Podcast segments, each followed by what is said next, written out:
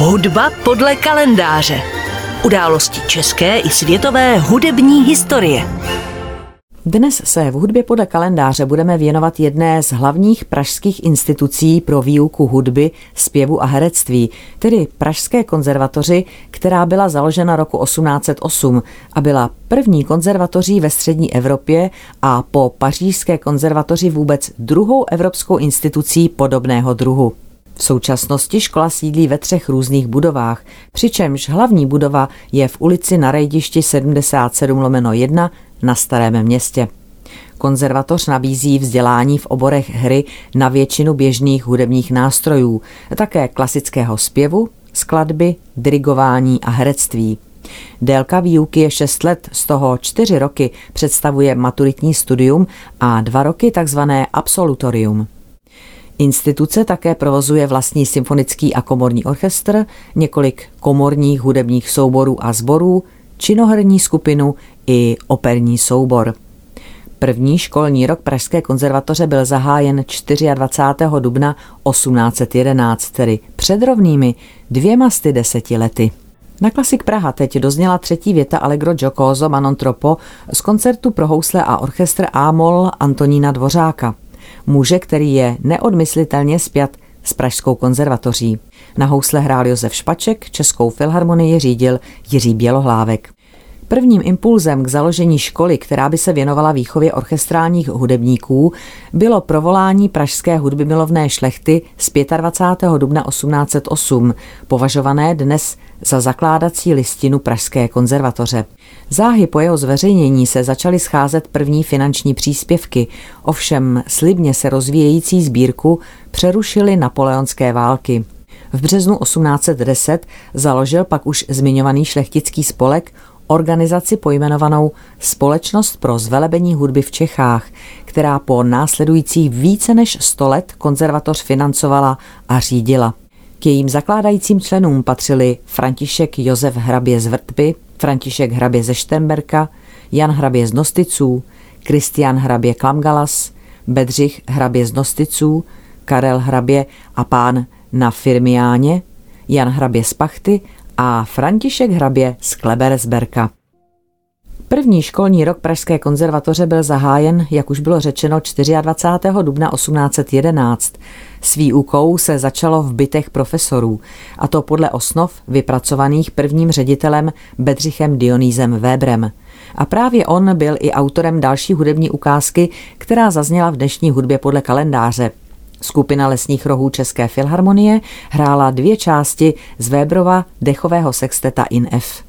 Teprve na podzim roku 1811 získala škola střechu nad hlavou a na dlouhá desetiletí se usídlila v dominikánském klášteře svatého Jilí. V roce 1817 se k výuce orchestrálních nástrojů připojil zpěv. V dalším období pak sehrála škola významnou roli v rozvoji pražského hudebního života – pořádala vlastní koncerty a studenti vypomáhali i ve stávajících profesionálních souborech. V roce 1866 se o uprázdněné místo ředitele ucházel Bedřich Smetana. Tehdejší konkurzní komise však dala přednost řediteli Varhanické školy Josefu Krejčímu. Když pak v roce 1884 získala škola nové prostory v budově právě dostavěného Rudolfína a v jejím čele stanul proslulý houslový pedagog Antonín Benevic, začala zlatá doba Pražské konzervatoře. Po sloučení s Varhanickou školou v roce 1890 se začaly vyučovat i další hudební obory – klavír, varhany, skladba a dirigování. V roce 1891 byl pro Pražskou konzervatoř získán Antonín Dvořák, nejprve jako profesor skladby a později v letech 1901 až 1904 se stal jejím ředitelem. Mezi Dvořákovi žáky patřili Josef Suk, Vítězslav Novák, Oskar Nedbal, Franz Lehár.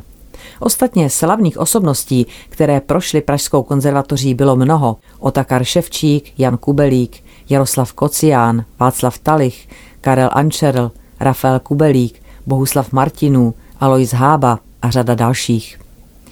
Poslechněme si teď druhou větu Poko Moderato z koncertu pro klavír a orchestr číslo 4 Inkantace Bohuslava Martinů. Hrát bude Ivo Kahánek a bamberští symfonikové. Řídí Jakub Hrůša. Po roce 1918 byla konzervatoř zestátněna a zároveň přišla o své prostory v Rudolfinu. Po určitou dobu tedy sídlila opět v klášteře, tentokrát benediktinském, pak v bývalém chemickém ústavu v Trojanově ulici a konečně v budově na rejdišti na Pražském starém městě, kde působí dodnes. V roce 1919 došlo k dalšímu rozšíření, tentokrát o takzvanou dramatickou školu pro výuku činoherního herectví. O její založení se významně zasloužila legendární herečka Otýlie Sklenářová Malá. V meziválečném období školu řídili rektoři Josef Suk, Vítězslav Novák, Josef Bohuslav Ferster, Vilém Kurz, Jaroslav Kocián a další mimořádné osobnosti. Po druhé světové válce vzniklo také taneční oddělení, ze kterého se pak v roce 1980 ustavila samostatná taneční konzervatoř. A z takzvané mistrovské školy Pražské konzervatoře, což byla několikaletá nástavba po ukončení normálního studia, vznikla pak Akademie muzických umění.